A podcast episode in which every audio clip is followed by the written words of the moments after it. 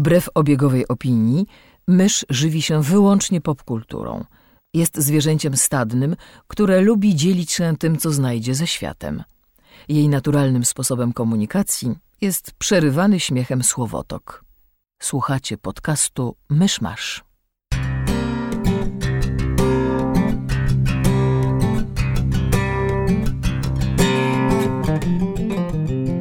Drodzy słuchacze, jest 5 stycznia 2022 roku, rocznica urodzin reżysera filmów animowanych Hayao Miyazakiego. Witam Was w 266 odcinku podcastu Myszmasz.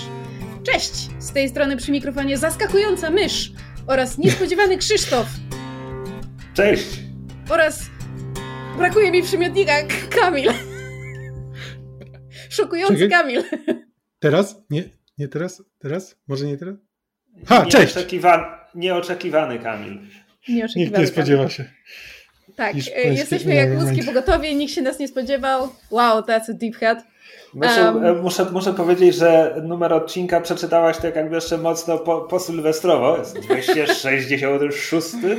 Bo wiedziałam, że się na nim wykopiertnę, więc próbowałam temu zaradzić, żebym nie Więc musiała tego bardzo, nagrywać bardzo od początku. uważnie wypowiadałaś sylaby, dokładnie tak jak ktoś, kto jest pijany i wie, że jest pijany i bardzo nie chce, żeby to po nim było, no, brzmiało. No ale teraz wywołujesz mnie do odpowiedzi i teraz wejdzie na to, że jestem pijana, kiedy nagrywamy myszmasza po przerwie, a tak naprawdę jestem zupełnie trzeźwa. To zupełnie jak na Sylwestrze. Coraz więcej tych zbiegów okoliczności. No nie? Słuchajcie, myśmy na Sylwestra obalili trzy butelki zupełnie bezalkoholowego szampana. Wszyscy razem, jak tu siedzimy, razem z Megu, e, bo spędzaliśmy Sylwestra z Megu i z Krzyśkiem e, na bardzo miłym graniu w planszówki, jak prawdziwe nerdy. E, Więc tak, jesteśmy teraz dokładnie tak samo stawieni, jak byliśmy w Sylwestra. Czyli wcale, ale jesteśmy bardzo zmęczeni, czyli tak jak normalnie. Cześć, witajcie po bardzo długiej przerwie w odcinku Wyszłasza. Long time no here. Mamy nadzieję, że u was wszystko dobrze w nowym roku i że będzie lepszy niż ten, ten który minął. Hopefully. Mm. I e, przyszliśmy tu do Was, żeby porozmawiać o e, bardzo aktualnym i em, premierowym filmie, to znaczy o Dune. Jep, jep, mamy... Zapchała nam się dziura myszmaszowa, a teraz musimy tam odetkać wszystko, co w niej się zebrało i po kolei Tak. wyciągamy tak jak to, co tam akurat wypadnie. Gdybyśmy Dokładnie. chcieli pociągnąć tę trollerkę dłużej, zaczęlibyśmy teraz rozmawiać o filmie Lyncha z 84. A, ale nie, nie, nie, nie mamy aż tyle czasu, żeby tak dogłębnie e, dopracować tę naszą trollerkę, więc nie, będziemy mówić o Dune e, tego, jak mu tam, Villeneuve'a, Villeneuve'a? Deni, Denisa Villen, Villeneuve? Villeneuve? Villeneuve? E, e, od, De- e, Denis Villeneuve. Denisa Villanowa. Denisa z Wilanowa. No dobra, poś, pośmialiśmy się, przejdźmy do konkretów. E, Duna jest jego hmm, hmm, hmm, hmm, chyba już ósmym filmem. Co tam Jak- podpowiada IMDb? No właśnie na szybko przeglądam jego em- emploi i próbuję zdecydować, które, które są krótkometrażówkami, które są etiudami studenckimi i tak dalej. W każdym razie on tak naprawdę tak naprawdę na radarze szerszych, szerszego świata znalazł się dopiero po labiryncie w 2013. Wcześniej ja, ja widzę jego dorobek. Wiem, że wcześniej było drugie tyle filmów, e, ale tak naprawdę dopiero wtedy wypłynął. Potem był Wróg, potem było Sicario. I to są trzy filmy tego reżysera, którego bardzo lubię i szanuję, których nigdy nie chciało mi się obejrzeć. E, Ale Kamil, ty chyba widziałeś dwa z nich? Labirynt. Na pewno i Sicario. Widziałem zarówno... Nie, Sikary nie widziałem właśnie, Nie? ale widziałem... Enemy to jest to z Hylen Hulehe? Mhm. Tak, tak, Tak. widziałem Enemy i było bardzo dziwne yy, i chyba nie do końca zrozumiałem, więc będę musiał kiedyś sobie powtórzyć i widziałem Prisoners, które nie było aż tak dziwne, ale też chyba nie zrozumiałem i powinienem sobie Prisoners to jest jakby po polsku właśnie Labirynt. E, Zresztą mówiłeś o obu tych filmach w Myszmaszu. Dobrze to pamiętam lat temu. Mm. Jesus Kiedyś. Christ. E, W Ale każdym razie, ale, ale, ale to jest, to jest e, ciekawe, że coś mu się potem przestawiło i po tych dramatach psychologicznych, bo chyba tak mogę nazwać te filmy, najpierw zrobił Sicario, które było zdaje się brudnym i brutalnym filmem o walce z kartelem. Też go nie widziałem, więc może właśnie go z czymś mylę. A potem stwierdził, od teraz zostanę nowym bogiem science fiction. I dostaliśmy Arrival, nowy początek, Blade Runnera 2049, a potem Dune. I szczerze mówiąc, jakby, ponieważ premiera Duny była przesuwana przez pandemię co najmniej o rok, jeśli nie trochę dłużej, e, a kiedy już miało do niej dojść, to było z góry wiadomo, że odbędzie się jednocześnie w kinach i na HBO Maxie. Ja tak trochę wieszczyłem, nie chcąc, żeby to się sprawdziło, a wieszczyłem, że to będzie koniec jego kariery jako boga science fiction, bo tak sobie pomyślałem, że tak jak Blade Runner 2049, tak i Duna nie znajdzie odbiorców i się kompletnie nie zwróci i już mu nie dadzą budżetu na kolejną gigaprodukcję science fiction. E, więc byłem e, bardzo miło zaskoczony faktem, że Duna jednak znalazła odbiorców i wytwórnia jednak ten, e, tę kontynuację klepnęła. Chciałem powiedzieć sequel, potem nawet na swojej kontynuacji się zaciąłem, bo to tak naprawdę nie jest ani jedno, ani drugie, to będzie drugie pół tej historii, co zaczął i nie dokończył. Mhm. I przechodząc do samego filmu, ja bym bardzo chętnie zaczął od końca, bo o ile wiedziałem, że dostaniemy tylko połowę historii, inaczej, wiedziałem, że to jest pierwsza część, tak? Ale byłem bardzo zdumiony tym punktem cięcia, bo ja się go spodziewałem godzinę wcześniej. Znaczy, w momencie, gdy minęło tyle czasu od premiery, plus książka ma ponad 50 lat. Może powiedzmy, że będziemy tak mówić ze spoilerami, bo, bo tak. Tak. Spoilery będą e, padały szybciej niż te statki Harkonnenów na Arrakin. Coś tam, coś tam. E, w każdym razie, e, więc gdy, gdy Harkonnenowie odbijają Arrakis, ja się spodziewałem, że tu będzie jeszcze co najwyżej dramatyczna ucieczka Pola i Jessica na, na pustynię i potem plansza tytułowa a ten film trwa i trwa i trwa i trwa i, i trochę tego nie rozumiem. Znaczy, inaczej. W mojej głowie to jest dobry początek, nie? To, to, to zawsze mm. mówi, że okej, okay, to teraz będzie obiektywnie i rzeczowo i o konkretach. Tak. w mojej głowie Duna, gdyby miała zostać zaadaptowana, to ja od 10 lat co najmniej wyobrażałem sobie, że nie ma innego wyjścia, tylko po pierwsze jako serial, a po drugie jako taką science fiction odpowiedź na serialową grę o tron, czyli że skupiamy się na tych kosmicznych rodach, skupiamy się na tej intrydze, skupiamy się na tej. Pułapce, jaką zostawiają na Atrydów.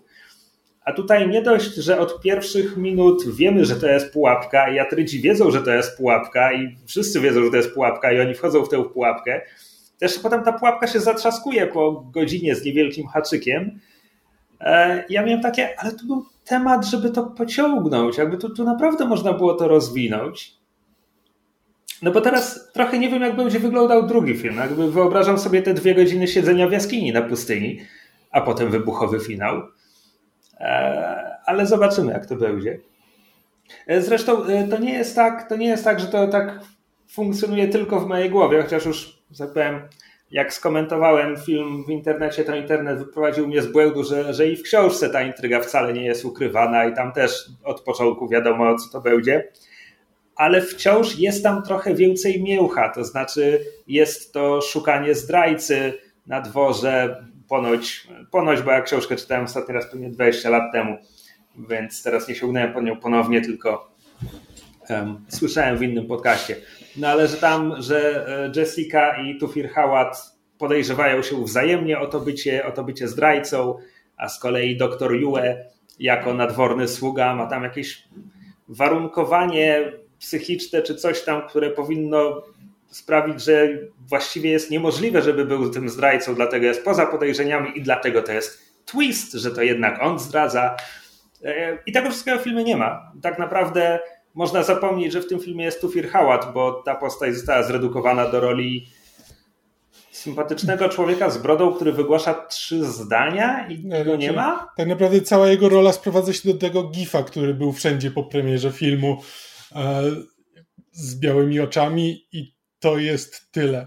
A właśnie, słuchajcie, bo ja nigdy nie czytałam e, Duny książkowej, ani nie widziałam filmu Lyncha, ani tych potem wszystkich sequeli i offshootów, które tam powstawały, gdzie w jednym z nich grał młody James McAvoy. To akurat wiem z internetu, z osmozy. Ale o co chodzi z tymi białymi oczami? Bo znaczy, to, to nie były, to nie film były, tego nigdy nie tłumaczy. To nie były sequele i offshooty, były po prostu miniseriale telewizyjne, które były po prostu osobną adaptacją, bez związku z filmem Lyncha E, i też jako jedyne wyszły poza pierwszą książkę, bo tak, kolejne książki adaptowały, tam... kolejne, kolejne seriale adaptowały kolejne książki, chyba do trzeciej, czwartej? To był mój wiem, skrót, skrót myślowy. Widziałem tylko pierwszy z nich i to też było blisko 20 lat temu, więc się nie wypowiem kompletnie. E, Białe oczy polegają na tym, i to też mnie zdziwiło w tym filmie, który absolutnie nie stroni od ekspozycji. Co więcej, zapewnia nam ją ró- również w formie filmów dokumentalnych, które ogląda Paul. I totalnie powinna istnieć wersja, gdzie po prostu byłyby polskie napisy, ale tę jedną narrację czyta Krystyna Czubówna. E, No więc Tufir Hałat jest mentatem. Kim są mentaci, pytasz, bo z tego filmu się nie dowiesz. Mhm. E, No, w tym świecie nie ma komputerów, nie ma myślących maszyn. Kiedyś były, ale zostały zniszczone w wielkiej wojnie zwanej, uwaga, dżihadem butleriańskim. Dżihad jest kolejnym słowem, od którego książka jest pełna, a film jakoś ucieka dziwnie. Ciekawe. Podejrzane. E, Spisek? po, po dżihadzie butleriańskim, e, żeby jakby wciąż były te funkcje, które dotąd sprawowały maszyny i które wciąż trzeba było wykonywać, żeby ten świat jakoś funkcjonował. Mówię ten świat, ale to jest oczywiście przyszłość naszej Ziemi. E, W związku z czym zaczął to szkolić ludzi, tak żeby ich mózgi w miarę dorastania zmieniały się w organiczne komputery. E, I zresztą tych jakby szkół jest, jest bardzo wiele, bo też Bene Gesserit też się z tego jakoś biorą w jakiś sposób. A mentaci konkretnie to są właśnie tacy asystenci, których mózgi są komputerami. Zasadniczo mogą dokonywać bardzo skomplikowanych obliczeń. To akurat widzimy w filmie. E, Mają doskonałą pamięć. E, I zasadniczo, aha, i mentaci e, służą na dworach tych wszystkich rodów. Mhm. W związku z czym ja jestem święcie przekonany, że mały George Martin kiedyś przeczytał sobie Dune i mu to się to zaleło i mes- maesterzy w Grze o Tron pełnią dokładnie tę samą funkcję. Ale właśnie widzisz, bo wspomniałeś o majsterach, a ja z kolei oglądając Dune, która właśnie, tak, tak jak powiedziałeś, mając bardzo dużo ekspozycji, tego jednego nie tłumaczę, bo po co?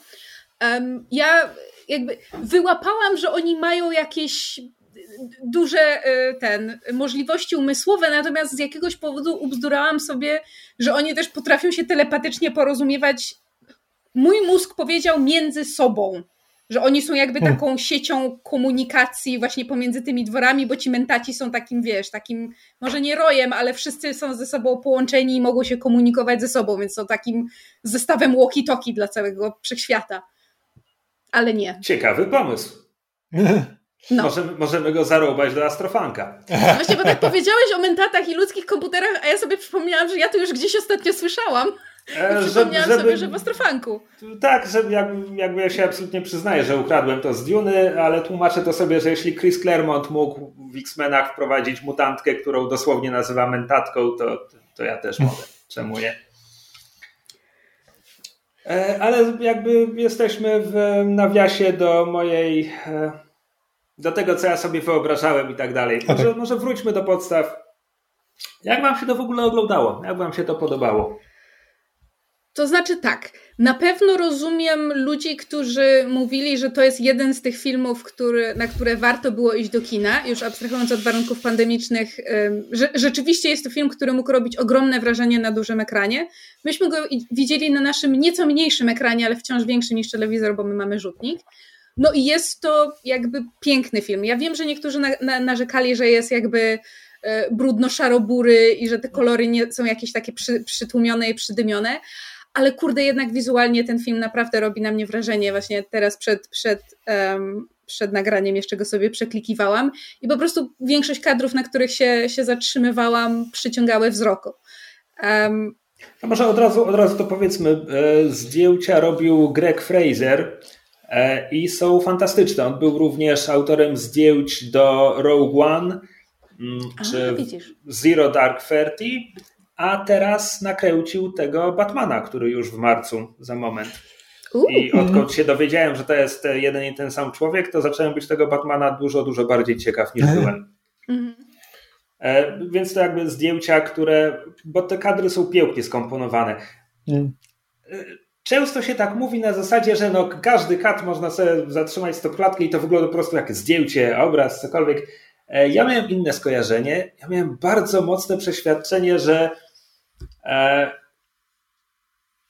oglądam po prostu sourcebook do RPGa, Bo co, coś było tutaj, że tak powiem, e, nie, już nie mówię konkretnie o zdjęciach, ale to jak ten świat jest wyobrażony, statki, stroje, to wszystko jest tak bardzo. Coś w tym jest. Ale wiesz co, to znaczy, jest bardzo... Z, z, tak? Że to jest bardzo ciekawe porównanie, bo ja właśnie cały czas myślę o tym, że właśnie ten film jest taki, tak mocno worldbuildingowy i właśnie to porównanie z tym sourcebookiem do RPG jest o tyle dobre, że takie trochę miałem wrażenie to oglądając, że e, wprowadza świat w bardzo interesujący sposób, w bardzo efektowny sposób, jakby wizualnie i tak dalej.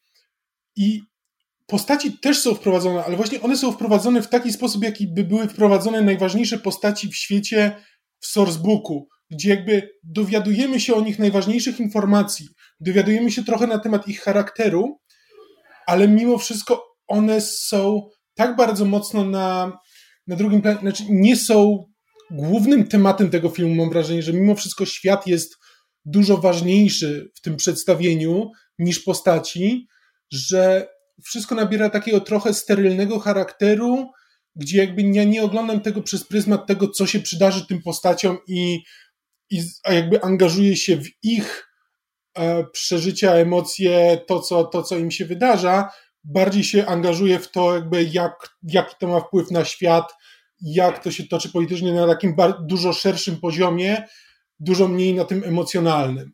Coś w tym jest. To znaczy, z jednej strony można by powiedzieć, że to, że to trochę tak jak w książce, że tam też bardziej się liczy wizja Arrakis i to, co się dzieje z tą planetą na poziomie geopolitycznym i jakie ma znaczenie dla szerszego kosmosu, a jednocześnie jak najbardziej zgadzam się co do tego, że jakby w tym filmie, jeśli szukamy takich, że tak powiem, w pełni wyobrażonych postaci, to tak w pełni wyobrażonych to powiedziałbym, że nie ma ani jednej, ale tak mhm. najbliżej to mamy Pola i Jessikę no tak.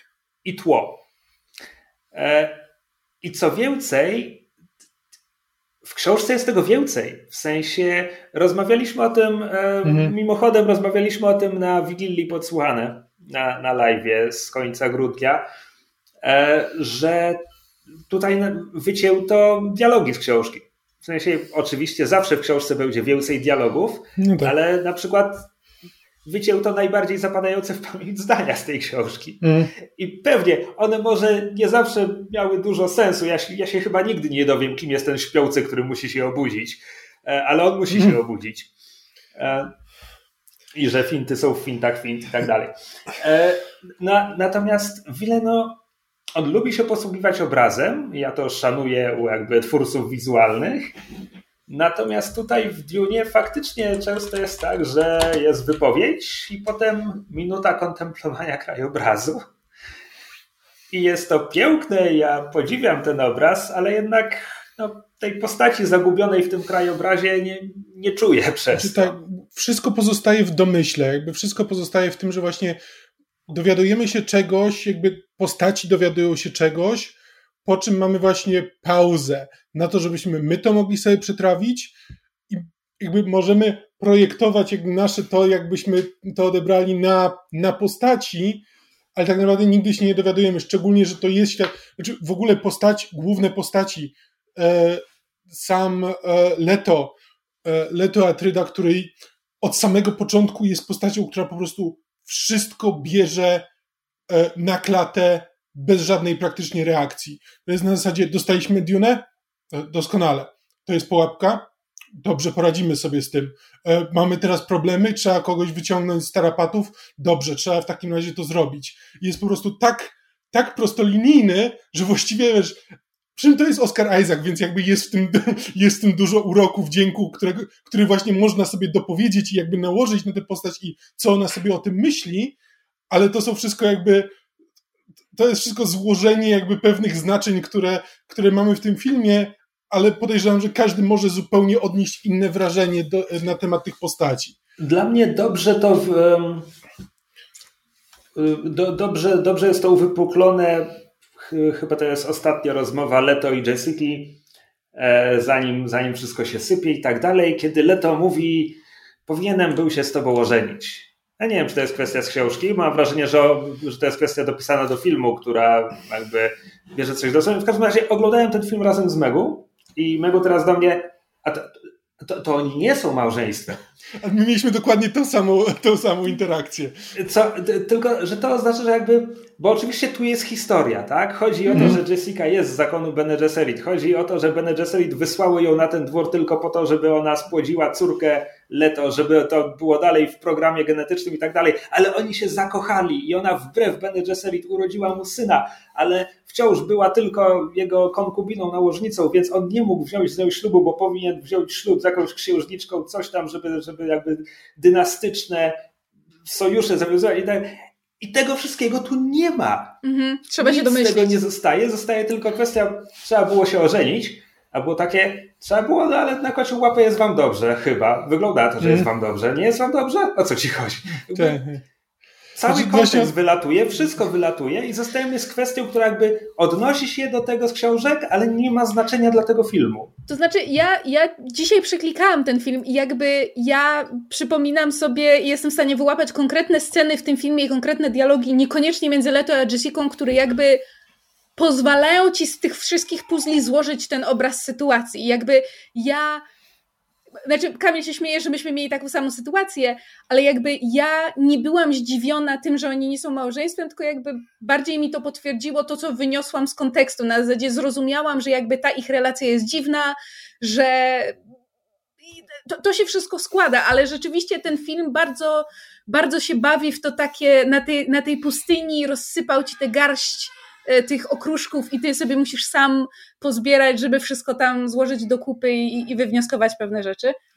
Wszystko jest po prostu opowiedziane w niedopowiedzeniach. Znaczy każdy, każda informacja, którą dostajemy, rodzi więcej informacji, na które nie mamy odpowiedzi. Co jest interesujące i jakby film to robi dobrze, żeby nie było. Jakby wszystko, co ja tutaj powiedziałem, nie jest tak naprawdę zarzutem wobec tego filmu. To jest decyzja, którą film podejmuje. Rozumiem, dlaczego na przykład dla niektórych będzie to trudniejsze do e, przetrawienia, czy po prostu może się to nie podobać.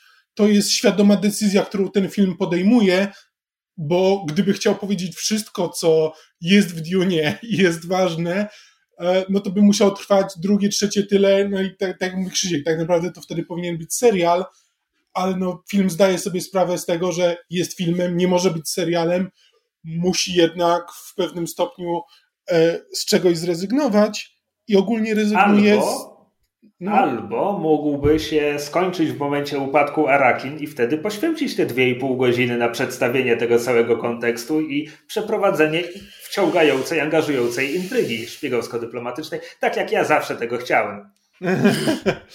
E, no tak. Znaczy, Znaczy, tak, mógłby. ale z drugiej strony mam wrażenie, że. Znaczy inaczej.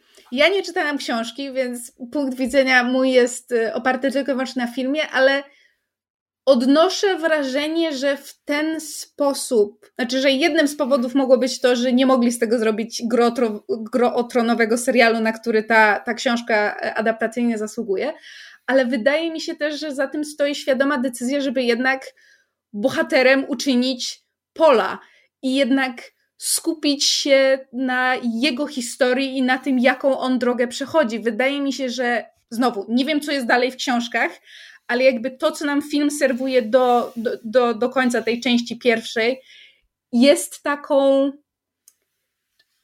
tą jakby pierwszą połową tej, nie wiem, podróży bohatera czy tego wybrańca i ja to, ja to kupuję. Jakoś wydaje mi się właśnie ten moment, kiedy, kiedy oni um, po tym pojedynku Am, Amat, Amrat, nieważne. Um, kiedy po tym pojedynku jakby Agnikaj. Jessica... Aha, Gesundheit. Kiedy po tym pojedynku e, e, Jessica i Paul dołączają do, do Fremenów i, i, i idą tą pustynią jakby i widzą, widzą te, te, te moc tej pustyni i tu nam, prawda, z, zapada, zapada kurtyna, jakby to, to właśnie zostawia moim zdaniem widza z, z bardzo dużą ilością pytań, ale też jakby wyznacza kierunek na, na, kolejną część. I ja to kupuję w każdym razie. Skoro doszliśmy ponownie do ostatniej, ostatniej sceny tego filmu, czy możemy się przy niej na moment zatrzymać, bo ona dla mnie była nie chcę powiedzieć fatalna, ale tania, strasznie, strasznie tania. W sensie e, to jest tak strasznie dziwne, żeby pokazać jakiegoś przypadkowego Fremena na czerwiu jako taki teaser patrzcie, Fremen na czerwiu i kiedyś zobaczycie, jak wasz bohater to robi, to, to było dla mnie tak... Znaczy... Bo to, po, to powinien być mocny punkt filmu, a to jest takie na zasadzie, o, tam przejechał. Cześć, czerwiu. Tak, no to jest zostawione tylko po to, żeby jako zahaczka na kolejny film. Ale to już ale tam tak, było, to, już, to już tam było, kiedy doktor Kainz, jakby ona się przymierza, żeby wskoczyć na czerwia. To prawda. I jakby to by... Ja oczywiście wiedziałem, co tam się dzieje, bo czytałem książki 20 lat temu, tak? Ale wciąż mm. uważam, że to powinno być zostawione tylko tak, a potem za dwa lata, jak ludzie pójdą na drugą część, to wtedy będą, wtedy im się przypomni i będzie takie, a to, to próbowałem zrobić. I to też byłoby dobre. Nie, e, nieważne, no ale to, to jest jedno, drugie, no to jest w tym samym momencie, co e, Zendaya odwraca się do pola i mówi, to dopiero początek. Przypadkowy człowieku, którego dopiero co spotkałam, właśnie zabiłeś mi kumpla albo narzeczonego, nie pamiętam co tam było w książce, to dopiero początek naszej drogi do Siczy Tabro. O czym ona mówi? To dopiero początek. Kup bilet na następny film. Czy tak, tak, tak, naprawdę w tym momencie to miało więcej sensu, gdyby padło z ust Pola, bo Pol przynajmniej miał wizję i on wie, że to jest dopiero początek, a ona, a ona nie wie o nim nic. E, znaczy tak, Natchnął, jakby... natchnął ją duch scenariusza. Czego to jest początek? Dla niej to jest środek co najwyżej tej drogi do, do Siczy. Nieważne, to jest po prostu, moim zdaniem, jest to koszmarnie niezręczna scena, która została zmontowana przez e, studio na zasadzie co najlepiej sprzeda sequel.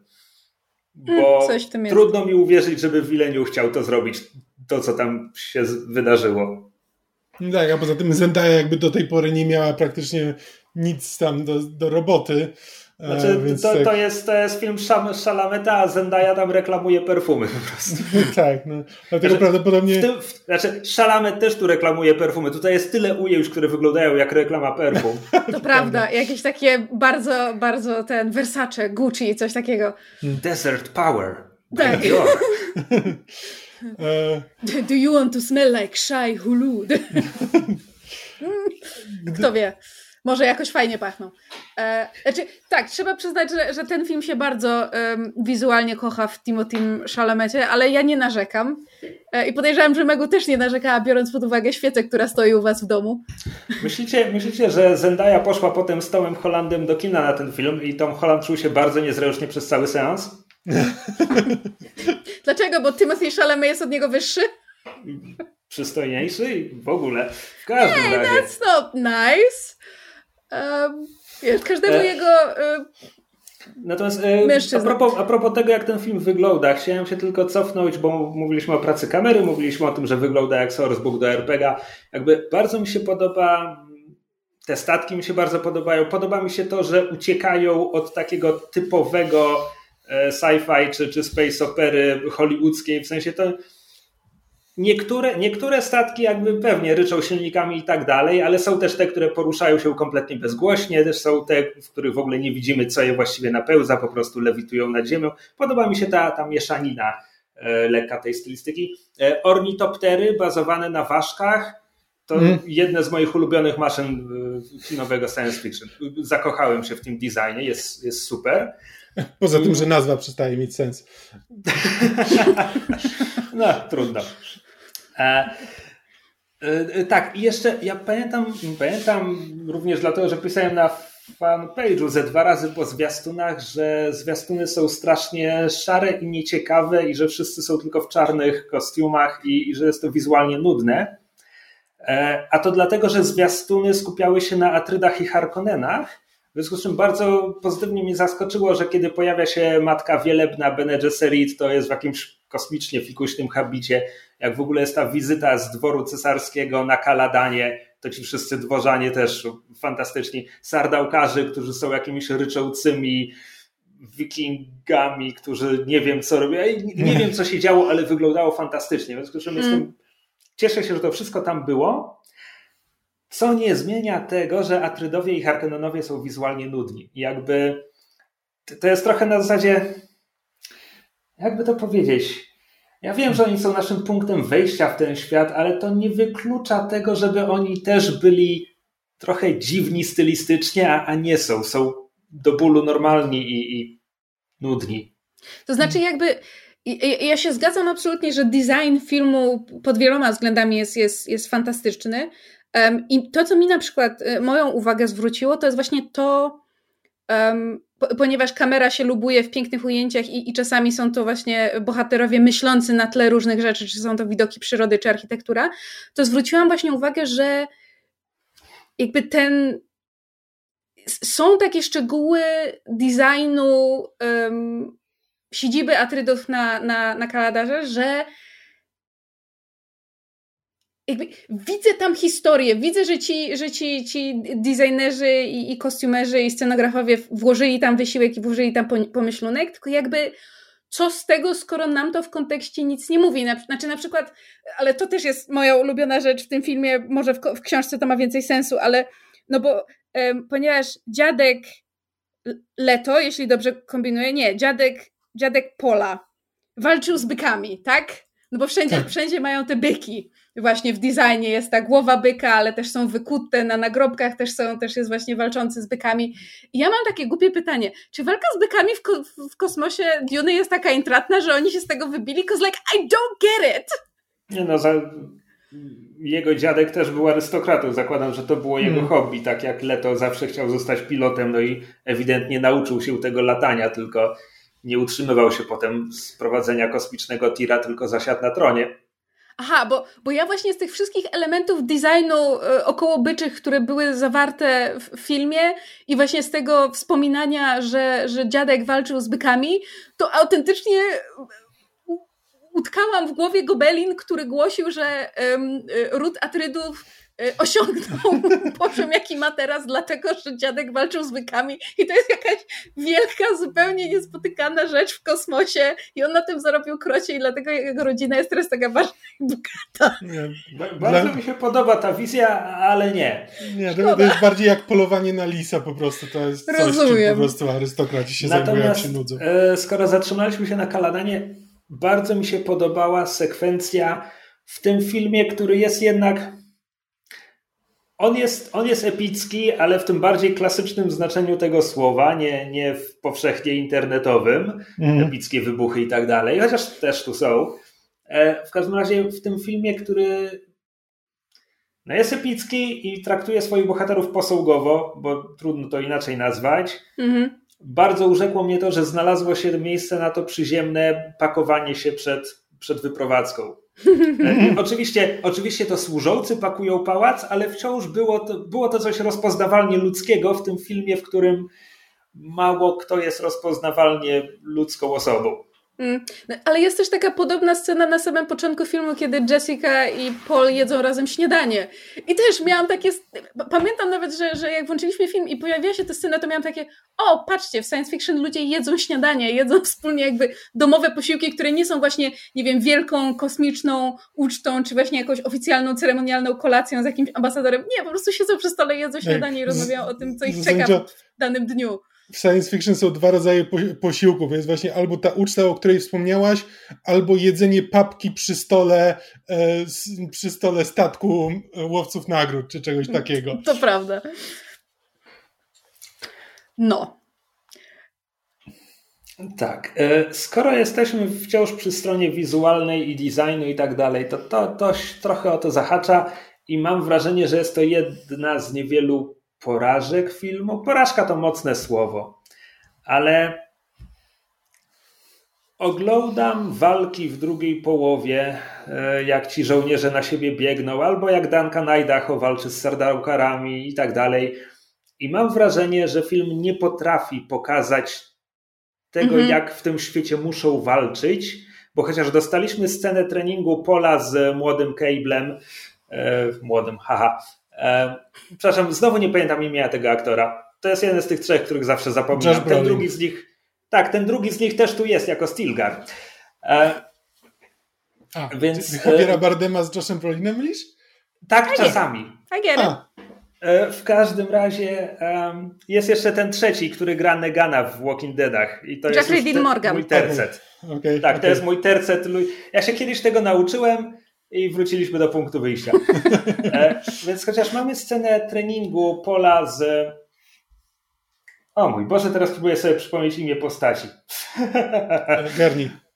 Właśnie, z Garneyem Halekiem, gdzie mamy dosłownie powiedziane, że osłony energetyczne, osobiste osłony energetyczne, które wszyscy mogą nosić w tym świecie, zatrzymają szybki atak, czyli wystrzelony pocisk albo szybko zadane pchnięcie, ale przepuszczą coś, co się porusza wolno, mm-hmm. to potem choreografia nie widać walk tego za cholerę. kompletnie nie potrafi tego pokazać, nawet nie wiem, czy próbowali, po prostu Duncan Idaho macha mieczami i Sardałkorowie giną i tyle. A jeszcze gorzej jest w walkach zbiorowych na korytarzach, bo tam po prostu, po prostu się kłują i giną i tyle. Tak, plus jakby ja nie twierdzę, że mam jakąkolwiek y, wiedzę na temat sztuk walki, zwłaszcza mieczem, więc się wypowiem, ale właśnie biorąc pod uwagę, że oni mają te, te, te tarcze energetyczne i mam wrażenie, że twórcy próbowali ten, te, temu ich stylowi walki, zwłaszcza Atrydów, nadać jakiś konkretny sznyt czy, czy, czy styl, to autentycznie miałam w trakcie seansu taką, taką smutną myśl pod tytułem ja widzę, że próbujecie mi opowiedzieć jakąś historię, właśnie jakby jakiś world building zrobić tym, to, tą walką i, i, i tym, tym stylem, ale miałam taką, taką, taką smutną, tęskną myśl za czasami Equilibrium i Gunkaty, bo to był przynajmniej, bo, bo jakby Equilibrium ma wady i zalety, to jest film, który ma już sporo lat na karku w tym momencie, ale przynajmniej tam jakby ten styl widać było, w jaki sposób on jest inny i w jaki sposób utylizuje konkretne, e, konkretną broń, czyli w tym wypadku pistolet, jakby do, do walki. A tutaj tego nie miałam i było mi jakoś tak właśnie smutno, miałam jakiś taki brak na zasadzie, mieliście taką fajną okazję, żeby też przez tę walkę zbudować ten świat i pokazać coś nowego, a tak jak ty Krzysiek mówisz, zwłaszcza już w tych walkach zbiorowych na koniec, to, to po prostu się naparzają mieczami. Jakby przynajmniej jeszcze Fremeni mają to, że oni wyskakują spod tego piasku i jakby są takimi trochę e, skrytobójcami i właśnie mają to desert power i to, to przynajmniej wygląda w pierwszej chwili imponująco, nie? Już tak, nie mówiąc o tutaj... tym, że e, to jest styl walki, który tak naprawdę bardzo dobrze by się sprawdził, gdyby po prostu zastosować to, co Zack Snyder opanował do perfekcji w 300, to znaczy szybki cios, spowalniany po prostu przy samym trafieniu i potem znowu szybko. Zasadniczo to jest coś, co filmy mają opanowane już od dawna. Był, byłby to przynajmniej jakiś pomysł. Tak. E, I a propos takiego prezentowania czegoś na ekranie, to również e, to już nie jest tak poważne. Czy, czy, cokolwiek z tego jest poważne, z tych zarzutów? No wydaje mi się, że brakuje tu, żeby te, żeby te walki brakuje tu tego wymyślenia, jak to zrobić, żeby, żeby te walki faktycznie widać było, że aha, ten cios wygląda tak, jak wygląda, bo osłony. To tego tu kompletnie nie ma. Czy to jest poważna wada? Pewnie nie, no ja zwróciłem na to uwagę, tego mi brakowało. E, I na tej skali poważności jeszcze trochę niżej umieściłbym to, że e, kompletnie po tym filmie nie, nie widać, czemu ktokolwiek miałby się bać Sardaukara bardziej niż dowolnego innego faceta z bronią. I to nie jest. Tutaj, tutaj wchodzi już moje, moje, jakby, nawet nie powiem, że fanostwo, tak? Czytałem te książki 20 lat temu, no ale trochę na zasadzie, że kiedyś grałem w komputerową Dune, gdzie Sardaukar był tą najlepszą jednostką, czy coś tam. I, a tu po prostu no, są ci żołnierze i zaatakowali Atrydów od tyłu. Czy to jest ich geniusz strategiczny na tym znaczy... polega, że zaatakowali ich od tyłu i dlatego tak się ich wszyscy boją? Znaczy, Zwłaszcza, problem... że potem no. natykają się na Fremenów i jeszcze Duncana Idaho i padają jak muchy, więc... Tak, no bo to jest właśnie ten problem, że głównie widzimy Sardaukarów walczących jak z Duncanem Idaho. Nie, walczącym z Duncanem Idaho, a Duncan Idaho jakby Sardaukar jest wart 20 innych wojowników, ale Duncan Idaho jest wart 100 innych wojowników. Związku z czym ta, matyka, ta matematyka po prostu przestaje działać, bo nagle Sardaukarowie wydają się pięć razy gorsi niż przeciętny żołnierz, bo jakby nie widzimy tego, w jaki sposób oni, właśnie tego, co powiedziałeś, nie widzimy ich walczących ze zwykłymi żołnierzami, po to, żeby później zobaczyć, że Duncan Idaho jest jeszcze od nich lepszy, tylko po prostu widzimy ich walczących z Duncanem Idaho i padają jak, e, jak pałąki. No i tyle. Swoją drogą, swoją drogą e, Jason Momoa jako Duncan Idaho jest ok, ale ja mam pewną sympatię do Jasona Momoły, dlatego cieszę się, że ma teraz zapewnione zatrudnienie na kolejne 40 tysięcy lat. Ja nie to dowcip żadnego, dla czytających książek. Tak, nie czytałem żadnego sequelu e, Dune, ale wiem, że wiem, że tam są, tam jest 5000, tam są wojny klonów Duncana Idaho, czy tego typu znaczy, rzeczy. Kamil, Kamil w trakcie seansu, bo ja właśnie zrobiłam, chyba wydałam jakiś smutny dźwięk, czy zrobiłam smutną minę, jak Jason Momoa, czyli właśnie Duncan Idaho był, zginął y, dzielnie, honorowo, w, broniąc Pola i Jessica, zabijając mnóstwo Saudorkarów. A Kamil powiedział na zasadzie, spokojnie, on wróci jako klon. I ja miałam takie, kurwa, co? znaczy po prostu dla kogoś, kto nie czytał książki, miałam takie, ale skąd w tym filmie klony? A ja potem z kolei jeszcze jak się pojawił, ale nie, bo potem, bo w wizji, po, Paul w wizji przed tym pojedynkiem, kiedy jeszcze są na pustyni, właśnie tam słyszy, słyszy czy widzi w wizji, że tam idź za przyjacielem i pokazuje mu się ten Jamis? Jaris? Jamis.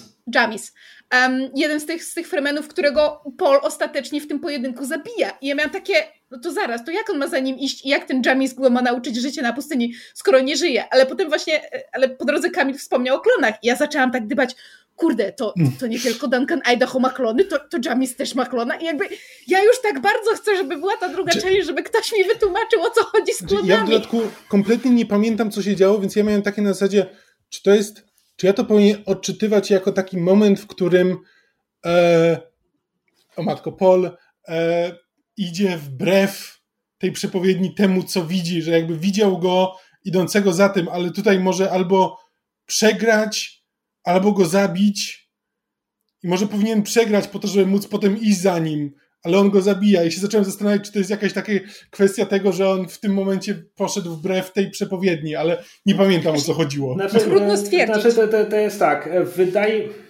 Po pierwsze, nie mam pojęcia, czy to jest książek, czy nie. Wydaje mi się, że nie, ale zgaduję w tym momencie. Po drugie, e, wydaje mi się, że Twoja intuicja ci dobrze podpowiada. W sensie chodzi o to, że Paul postępuje wbrew wizji, którą zobaczył. Bo jakby w wizjach, które widział, nie tylko rozmawiał z Jamisem jak z przyjacielem i Jamis mu tam coś tłumaczył o pustyni, ale widział też siebie dźgniętego i krwawiącego. Mhm. Tak, że po prostu nie był na to gotowy, tak, że to jest, tak jak pamiętam, że właśnie, że porozumienie takie, że nie jest jeszcze gotowy na to, żeby właśnie na tyle zaufać przepowiedni, żeby zaryzykować własnym życiem, więc po prostu idzie na, idzie na instynkt. Tak, więc chyba, chyba mamy to interpretować tak, że, że jakby nie, nie podlega woli mocy, tylko e, robi coś swojego, co oczywiście w klasycznej narracji powinno skończyć się tragicznie. Jak skończy się tutaj, hmm, któż to może wiedzieć? E, znaczy, Wyczułam tu sarkazm. Znaczy, to jest tak. Mam wrażenie, że tego nie było w książce, ponieważ motyw, czy, czy Paul realizuje wizję, w sensie, czy podlega, czy decyduje się na przyszłość, którą widzi w wizjach, czy się jej sprzeciwia, to jest coś, co zostaje wykorzystane przez Herberta nawet nie w samym finale, co dopiero w następnej książce. Dopiero Mesjasz Duny tak naprawdę ha. tego dotyczy. Ha. Okay. Dlatego mam wrażenie, że wprowadzenie tego już tutaj jest inwencją e, twórców. Nie chcę mówić samego Wileniu, bo tam jeszcze dwóch innych ludzi razem z nim pisało scenariusz. Ale ciekawe, znaczy, bo ja to kupuję w tym sensie, że też y, wcześniej jest scena, gdzie w, w której Jessica i Paul się y, ukrywają na pustyni w tym takim namiocie pod piaskiem i on ma właśnie taką, taką wizję pod wpływem y, spice'u, przyprawy. Um, Melanżu chciałeś powiedzieć. tak, totalnie. Y, Herakuka hash LSD, wiesz, jak w tej piosence. Totalnie. Nie, serio, melanż jest jednym z określeń na przyprawę z arrakis. A, nie wiedziałam. E, I did not read the book. W każdym razie on ma taką wizję właśnie, y, która go strasznie przeraża i, ostatecznie y, jakby zdradza Jessice, co, co zobaczył, że właśnie, że, że widział tę świętą wojnę i, i ludzi walczących z czczących czaszkę jego ojca i umierających z imieniem Pola Atrydy na ustach. I jakby abstrahując od tego, że Timothy Chalamet jest moim zdaniem fantastycznie w tym filmie zagrał, jakby ja kupuję jego Pola i, i, i mimo, że ci bohaterowie są posągowi, to to, to to, co Timothy pokazał, mi się bardzo podobało, ale jakby w tym momencie widać to jego przerażenie tą, tą przyszłością, która się przed nim odmalowuje, więc jakby ja nie tylko kupuję to, że on jako młody, niedoświadczony chłopak, na którego ten cały ciężar spadł, nie jest gotowy, żeby się go podjąć, ale on, że, że on jest po prostu zwy, zwyczajnie przerażony i on nie chce tej przyszłości, więc właśnie jakby w pojedynku z Jamisem postępuje wbrew wizji, żeby e, jakby żeby odgonić od siebie tę przyszłość w pewnym sensie.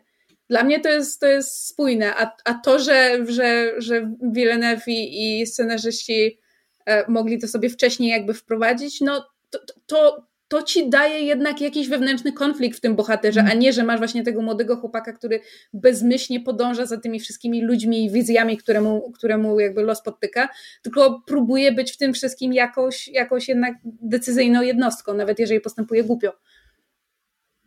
I like it. Tak, oczywiście. No i y, to wszystko sprawia, że Paul. Myszu, tak. strzelaj w ciemno. Ile lat ma Paul Atryda? Filmie, czy w książce, czy. Strzelaj. Masz, masz teraz w głowie obraz Pola Atrydy zbudowany na podstawie tego filmu. Ile, ile on ma lat? 17. Mówisz to tak bez przekonania. Co ci podpowiada serce? Znaczy nie, to, to, to jest, bo nie jestem pewna, czy tak bardziej 16, czy bardziej 18, ale tak, tak 17 to bym powiedziała, że ma to sens. W sensie jakby charakterologicznie to, co zobaczyłam w filmie, e, kupuję. Zaraz mi powiesz, że w książce on ma 13 lat, prawda? 15, jeśli dobrze pamiętam. No, nie, to jest, to jest jeden z tych mistycznych nastolatków, którzy znaczy, kompletnie jest... nie są napisani zgodnie ze swoim wiekiem. Znaczy to jest, to jest problem gry o tron trochę mam wrażenie, że po prostu z, zrobiliśmy bohaterów, którzy mają mieć 13, 14, 15 lat i e, zupełnie tego nie widać tak naprawdę ani w książkach, ani no, w serialach to w ogóle jakby od tego odeszli na tyle, na ile mogli, ale no w żadnym momencie tego nie widać. E, chcę zmienić temat. E, to może, to może się okazać po prostu dziwną dygresją, ale no, ten, idźcie za mną w tę dygresję. E, bo mamy w filmie drobny, drobny gender bending, mm, który nie ma żadnego wpływu na fabułę, e, ale w książce dr Kynes jest mężczyzną. E, tutaj jest jak najbardziej kobietą. I z jednej strony mam wrażenie, że to takie, no dzięki temu jest przynajmniej jakaś kobieta na, na drugim planie i poza tą biedną Jessica, jest jeszcze jakaś kobieta w tym filmie, która coś robi. E, tylko, że oczywiście, gdyby ta ekranizacja była trochę bardziej e, hmm, linczowska, e, trochę, trochę bardziej zgodnie z książką szła, mielibyśmy tutaj księżniczkę Irulan, która byłaby kosmicznie niewdzięczną rolą, bo ona jest zaledwie narratorką i do akcji wkracza na samym samym końcu, a kiedy mówię wkracza do akcji, mam na myśli stoi za tronem swojego ojca. Hmm. E, ponieważ ona jest, ona jest ważna dla tego świata, ale absolutnie nie jest ważna dla tej fabuły, nie jako postać. Robi się hmm. istotna jako pionek w finale. Co oczywiście wymagałoby jakichś zmian, żeby nadać jej jakiejś roli w tym filmie, zrobić dla niej miejsce, co oczywiście sugerowałoby dużą ingerencję w treść. I dlatego pewnie się na to nie zdecydowali. A jednocześnie w tym filmie jest ta biedna Zendaya, która nic nie może zrobić, bo Chani robi cokolwiek dopiero w drugiej połowie, tej, której jeszcze nie nakręcili. E, I, a jednocześnie jakby Zendaya jest tą drugą twarzą, którą reklamowali ten film. Mm. Mhm. I teraz nie, nie, wiem, co o tym wszystkim myślę. Znaczy, ja się nie dałem nabrać na fałszywy marketing, tak? Bo okej, okay, czytałem to 20 lat temu, ale chyba trzy razy, więc coś tam pamiętam. Z drugiej strony, no, no mamy ją w tych wizjach, w związku z czym jej rola to ta dziewczyna ze snów pola. No jest to kosmicznie niewdzięczne. Hmm.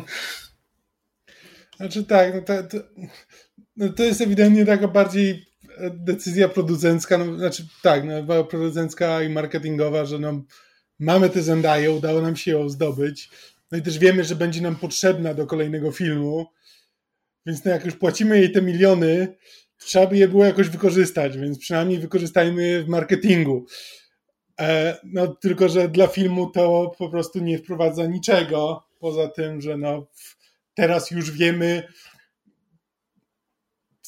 co będzie w drugim, no ale to ale nie ma to żadnego znaczenia tutaj.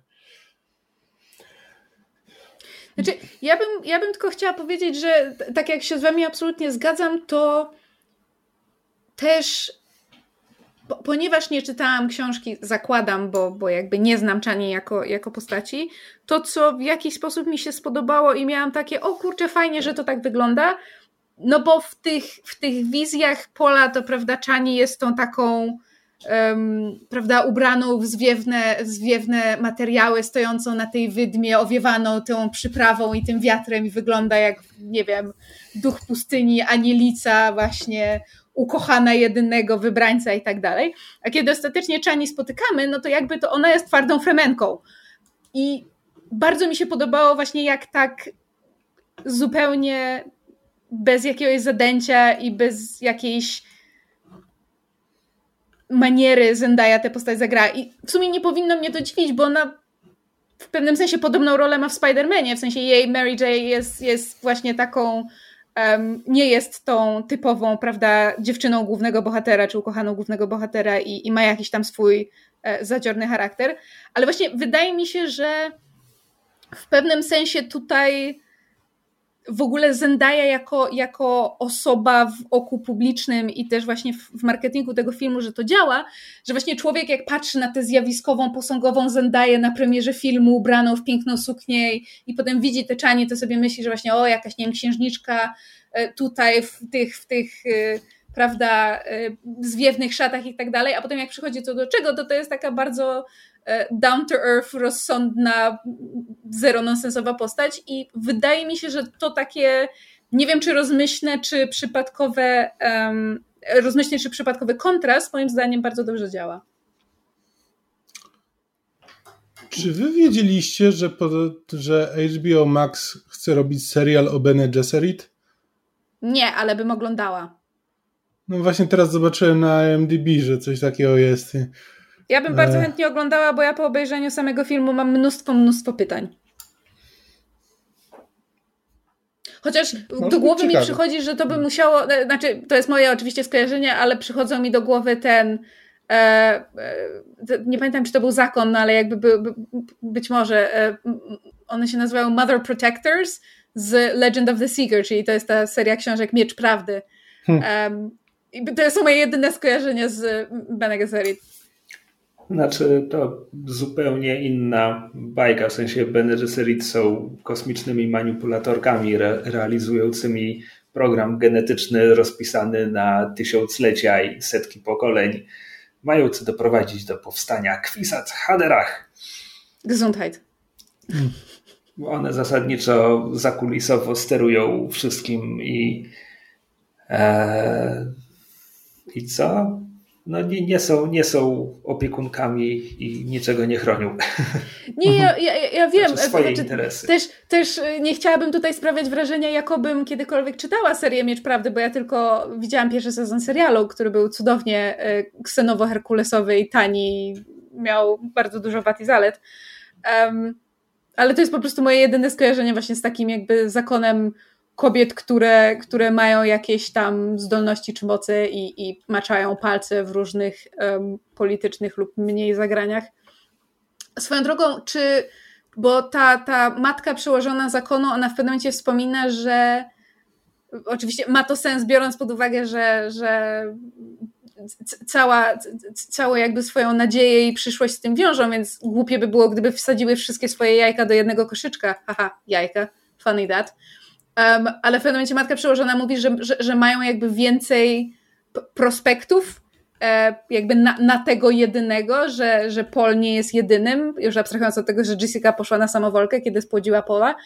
Czy, czy w książkach jakby też to jest, że, że, że jakby te ich genetyczne machlojki i knowania jakby to nie jest właśnie wsadzanie, jakby skupianie się na jednym, no, tylko te. No tak, bo to jest, to jest, tak jak mówię, to jest rozpisane na mnóstwo, mnóstwo pokoleń, więc jakby Jessica nie miała urodzić Kwisa z Haderacha, miała urodzić kobietę, która być może wydałaby na świat Kwisa z Haderacha albo, albo jeszcze odleglejsze o pokolenie, mhm. co oznaczało, że jakby w rezultacie ostatecznie tam by jeszcze, tak, przemnóżmy sobie przez dwoje rodziców na każde pokolenie, jeszcze jest tam z nami osiem innych osób, e, które muszą się urodzić, a potem się ze sobą spiknąć.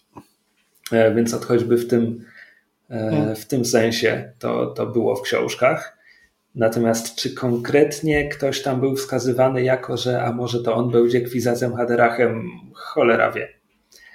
A czy to w takim razie jeszcze, ja was będę teraz wypytywała rzeczy, które mogłabym um, pewnie wchłonąć, gdybym przeczytała książkę, ale kto ma na to czas?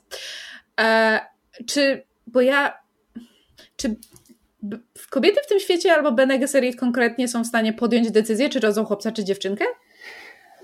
E, wydaje mi się, że tak, znaczy trening Bene Gesserit daje im jakby mają świadomą kontrolę nad swoim ciałem w jakimś absurdalnym stopniu, więc e, wydaje mi się, że to jest przedstawione jako świadoma decyzja Jessica, że ponieważ Leto chciał syna, to, to dała mu syna.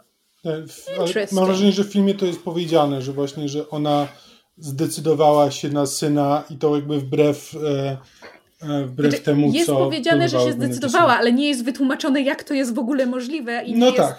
to jest I w ogóle jakby co...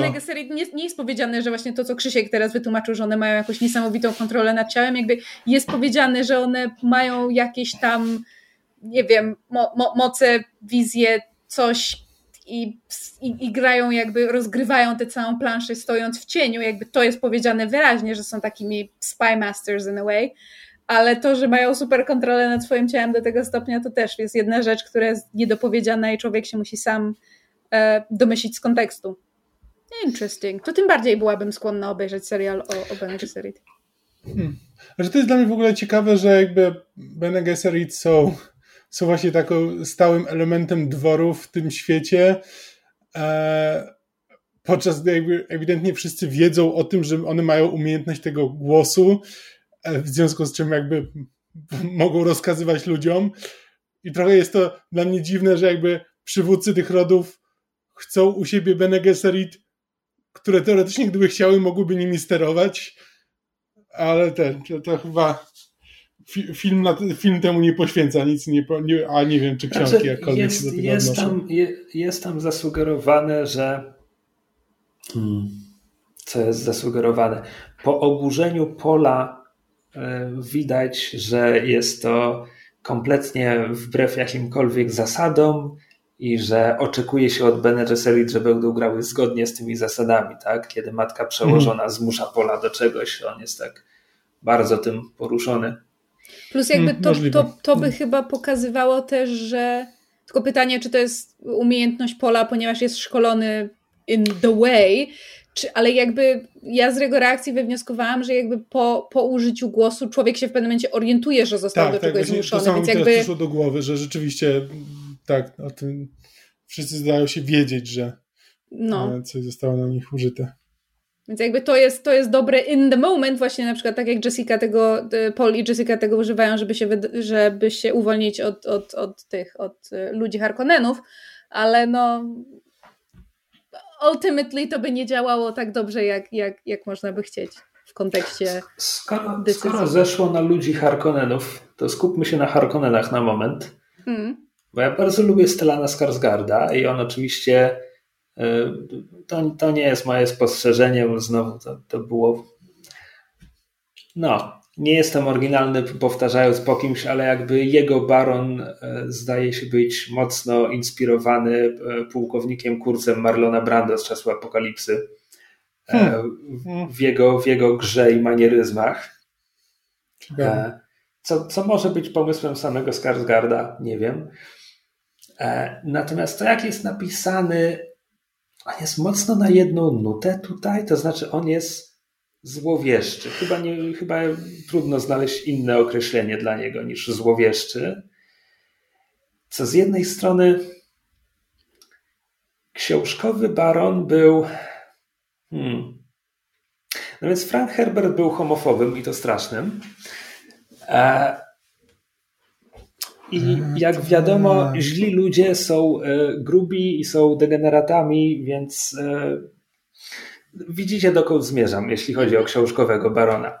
Mhm. Więc oczywiście, oczywiście nie mówimy o tym, tak? Adaptując mhm. Dune dzisiaj, nie mówimy o tym, ale jednocześnie baron Harkonnen był też, on, on się śmiał, on się wręcz lubił śmiać miejscami bywał nawet odrobinę zabawny. I znowu w tej wersji mamy postać spłaszczoną jakby do. Jest, świetnym obrazkiem, wygląda fantastycznie. Mm. Ta złowieszcza figura barona, ale mam wrażenie, że tam, tam było więcej i, co, i, i to zostało okrojone mm. przez Wilenu. Ale w ogóle jakby postaci Harkonnenów tutaj, no bo jakby e, postać Dave'a Bautisty, patrzę na IMDB i widzę, że on się nazywa Beast Raban Harkonnen. Nie wiem, czy on był w ogóle nazwany w... E, był, padło imię Raban. Tak, okej. Okay. Tak. Raban zwany bestią. Zupełnie nie zapamiętałem tego z filmu. E, ale no, chodzi po prostu wkurzony po ekranie e, i po prostu czuć, czuć od niego agresję i to jest jakby i to jest jedyne, co wiemy o, ty, o tej postaci tak naprawdę. No i jest jeszcze ten ich e, pomocnik Peter De Vries, też znowu patrzę, bo patrzę Masz na IMDb, bo nie... Daniela Dastachamiana. Dastmalakiana, tak. E, z... Polka Dotman. Davida Dastmalkiana. A, Davida. Tak, Polka, Polka Dotman. No, który z kolei jest dziwny i taki robakowaty. I to jest e, tak... Jeśli mnie pamięć nie myli, Peter de Vries był mentatem Harkonnenów, tylko jak w filmie nie mówisz o mentatach, to potem jego rola wylatuje. Ja, znaczy nie, nieprawda. Jest pokazane jedno czy dwa ujęcia, kiedy jego oczy też się robią białe, więc jakby widać, że A. on jest mentatem Harkonnenów. Okej, okay, zdążyłem na tym zapomnieć. No tak, ale słowo mhm. mentat nie pada w tym filmie. Nie pada, ale jakby po, po, białych oczach można skojarzyć, że a, tu jest jeden i tu jest jeden, więc pewnie jakoś im tam służą, ale tak, resztę się trzeba domyślać. No mówię, moja wersja była taka, że oni się ze sobą nawzajem komunikują i są walkie-talkies i ja się tej wersji trzymam. Znaczy, po prostu brakuje mi czegoś więcej o Harkonnenach. No jakby wiemy trochę o, w, e, o Atrydach, no tylko, że to jest znowu, no, o Atrydach wiemy, że są szlachetni, o Harkonnenach wiemy, że są tak jak mówisz, złowieszczy i znaczy, podstępni. Okej, okay, no tu, tutaj jakby tu i w książkach nie było więcej. No Harkonnenowie są po prostu jakby brutalnym rodem eksplo... Jakby to ująć? Harkonnen, Harkonnenowie są brutalnymi kolonizatorami, a Trydzi są tymi miłymi kolonizatorami. kolonizatorami. Właśnie nawet nie szlachetnymi. Po prostu ich operacja przebiegałaby sprawniej i wydajniej, gdyby Fremeni im pomogli. To nie jest szlachetne. Mm. Tu, Interesowne. Tu, tu, nie ma, tu nie ma jakby pozytywnych. Inaczej, no, jest, tutaj, no jest tutaj feudalny system zasad i moralność. Co jest dobre dla rodu, jest dobre. Mm. Mhm.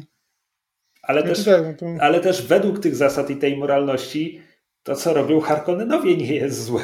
Robią coś, co będzie dobre dla ich rodu, tak? Co znaczy- więcej, Harkon, bo, bo według tych feudalnych e, zasad e, powinności podwła, e, powinności, Jezus Maria, brakuje mi słowa, w każdym razie wobec, wobec twojego władcy, to Harkonnenowie są tutaj lepsi, bo oni realizują polecenie cesarza. Właśnie, znaczy, a propos cesarza, to jest ktoś, kogo mi w tym filmie brakowało. Znaczy, ja wiem, że to jest pewnie specjalnie, nie wiem jak to było w książce, ale wszyscy mówili o tym cesarzu i ja wiem, że tu nie ma miejsca na to, żeby nawet pokazać jego albo jego dwór i to by było bez sensu, ale miałam takie wielkie poczucie, że. Znaczy, może to było specjalnie na zasadzie, że właśnie jest ta figura w cieniu, która pociąga za te wszystkie sznurki i, i skazuje ten jeden cały ród na śmierć, bo bo za bardzo mu podskakują i bo jest zazdrosny i bo nie chce, żeby, żeby mu tutaj rośli w siłę, ale jakoś miałam takie poczucie na zasadzie, że że okej, okay, że jakby widzę o co, o co się toczy stawka, ale nie widzę tej osoby, która dla której to jest ważne w jakiś sposób. Cesarz jest kompletnie nieważny w fabule Dune. Aha. Znaczy, to przez niego to wszystko się dzieje, natomiast on w książce pojawia się w ścisłym finale w wersji Lyncha, przynajmniej w jednej z wersji montażowych, jest na samym początku, ale tylko na zasadzie gada sobie tam z kimś, żeby rozpocząć całą intrygę. E, nie, jeśli chodzi o takich wielkich nieobecnych, e, to nie ma Fejda Raufy Harkonnena, e, postaci, tutaj mamy Rabana jako właśnie jedynego Harkonnena poza Baronem, podczas gdy w książce czy tak jest w książce? Tego nie pamiętam. Na pewno w wersji Lyncha jedynym Harkonnenem, który się liczy poza Baronem jest Fade Raufa, który z kolei nie ma żadnej roli poza tym, że stacza rytualną walkę z Polem w ścisłym finale. I oczywiście do historii kina przeszedł Sting w swoim skrzydlatym Speedo, który tę rolę grał w tamtym filmie. No widzisz. E, więc jakby po tym filmie możesz wnosić, że cesarz jest ważny i kurczę, może go zrobił ważnym, ale wątpię. Zastanawiam się, czy księżniczkę i Ruland zrobił ważną, bo znowu to jest figura, która jest ważna w teorii i byłoby miło, gdyby była ważna na ekranie. E, Fade Raufa, on też powinien mieć zwiększoną rolę, żeby mieć sens, żeby nie wyskakiwać tak po prostu na zasadzie hej, ja tu jestem i będziemy, będziemy się bić na noże.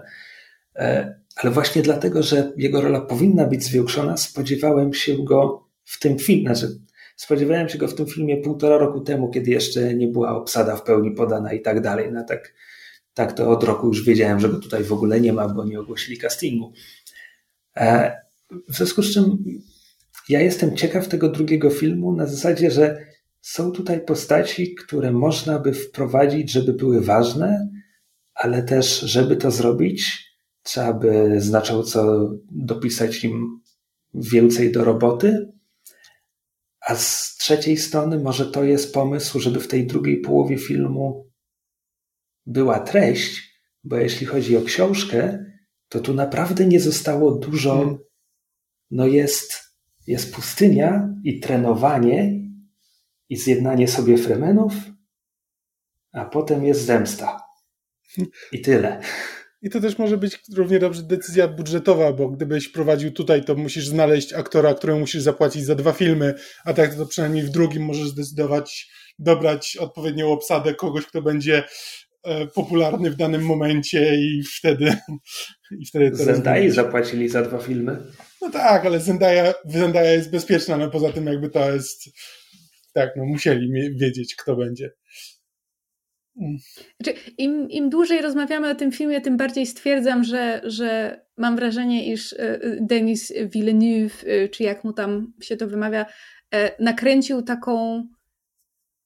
Bardzo bym chciała, żeby jakiś, jakiś um, badacz starożytności, zwłaszcza literatury, był mi to w stanie potwierdzić, ale tak za, zaczęłam mieć taki bardzo silny vibe, że, że ta Duna Villeneuve'a to jest taki taka kosmiczna grecka tragedia, gdzie właśnie te, ci wszyscy bohaterowie są takimi, takimi posągami czy takimi reprezentantami pewnych pojedynczych, nie wiem, idei i że na tych, na tych bardzo takich epickich y, dekoracjach i tym właśnie całym kontekście szerszym świata, że po prostu patrzymy na, na tę rozgrywającą się trochę, trochę nieuniknioną tragedię tego bohatera, który walczy z tym losem, ale ostatecznie jakby się mu podda. Ale to znaczy, jest moja interpretacja, ja nie znaczy, czytałem. Bar bardzo dobrze to odczytujesz. To jest ciekawe. Książkowa Duna może się wydawać dość klasycznym przykładem drogi bohatera, ale potem jest Mesjasz Duny, który bardzo wyraźnie jakby bierze cię za kark i przygina cię nad tym co właśnie przeczytałaś i ci pokazuje, nie, to była tragedia. I teraz zrozumiesz, że to była tragedia. No to, to w takim razie muszę powiedzieć, że film, te, te, te, ten film bardzo moim zdaniem to dobrze e, pokazuje i ten, ten vibe, ten klimat tu jest. I tak, myślę, no. że, że to, że to jest tragedia, to jest dobra nuta, żeby skończyć.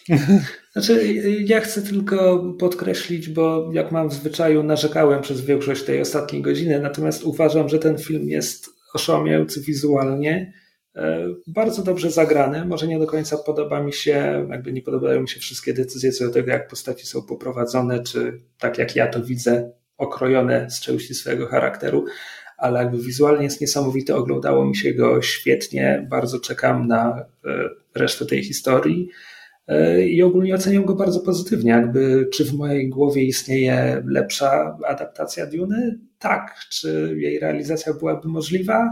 Prawdopodobnie nie. Czy jej realizacja byłaby możliwa jako blockbustera za grube miliony, który musi się zwrócić? E, prawdopodobnie absolutnie nie. Więc myślę, że Villeneuve nakręcił najlepszą Dune, jaka mogła powstać jako blockbuster. Dlatego jestem ciekaw tej drugiej części, która składa się głównie z tego, jak brodaci mężczyźni siedzą w jaskini na pustyni i planują swój dżihad Bo coś tu na pewno przepiszą, ponieważ ostatnie 20 lat historii. Ja w każdym razie bardzo, bardzo czekam na, na drugą część. Pierwsza y, mi się podobała i mam wrażenie, że to jest film, do którego będę raz na jakiś czas wracać, bo właśnie teraz jak też przeklikiwałam sobie film, to w pewnym momencie musiałam sobie przypomnieć, że zaraz nagrywamy, bo zaczęłam go znowu oglądać. Co jakby um, podejrzewam, że prędzej czy później sięgnę, sięgnę po książkę, żeby, żeby sobie uzupełnić pewne luki, ale tak, zgadzam się, że film jakby ta, ta, te, te piękne krajobrazy wypełnione tymi posągami, które, które się poruszają i, i, i raz na jakiś czas coś przeżywają na tle, nie do, nie, nie do wszystkich przemówi, ale do mojej, e, do mojego zmysłu estetycznego i jakiejś mojej wrażliwości prze, przemówiła i, i tak, polecam. Dwa kciuki, dwa, dwa mysie kciuki do góry. Żeby było śmieszniej, jak tylko w filmie pojawiła się ta mała pustynna mysz, zapomniałam jak ona się nazywa, ona ma swoją nazwę. Muad'Dib. Muad'Dib, właśnie. Jak tylko pojawił się Muad'Dib, to ja pociągnęłam Kamila z rękę i powiedziałam, patrz, it's me. Więc idźcie oglądać Dune do HBO Max albo gdziekolwiek w internecie jest, bo tam jest mysz, haha.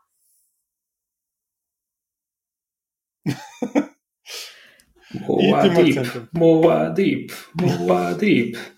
Tak. Dobrze. Zapamiętajcie tę nazwę na kolejną część. Tak. Dziękujemy Wam bardzo za uwagę. E, polecamy inne nasze podcasty, zwłaszcza sesy na podsłuchu, gdzie rozgrywamy własną kosmiczną space operę e, Astrofunk. Shameless plug. E, I to tyle od nas. Do usłyszenia w kolejnym niespodziewanym odcinku Myszmasza, który pojawi się wtedy, kiedy się pojawi na taki temat, jaki akurat przyjdzie nam do głowy i wyłowimy go z tego sita, które powstało u nas w głowach. No, to tyle. Cześć. Cześć. Kto zaczyna ten podcast? Krzysiek. Krzysiek. Ja? Ja się z niego wypisałem. Mysz przejęła prowadzenie. Myślę, że ona powinna zaczynać. No Boże, to jestem nieprzygotowana, nie zgooglałam. Myszu, najwyraźniej są to urodziny chińskiego geografa i odkrywcy Siusiaka. E, Siusiakę. Siusiakę. Honestly, Christopher, I expected more from you. Nie moja wina, że nazywa się X-U-X-I-A-K-E. Co po chińsku czyta się 修下课。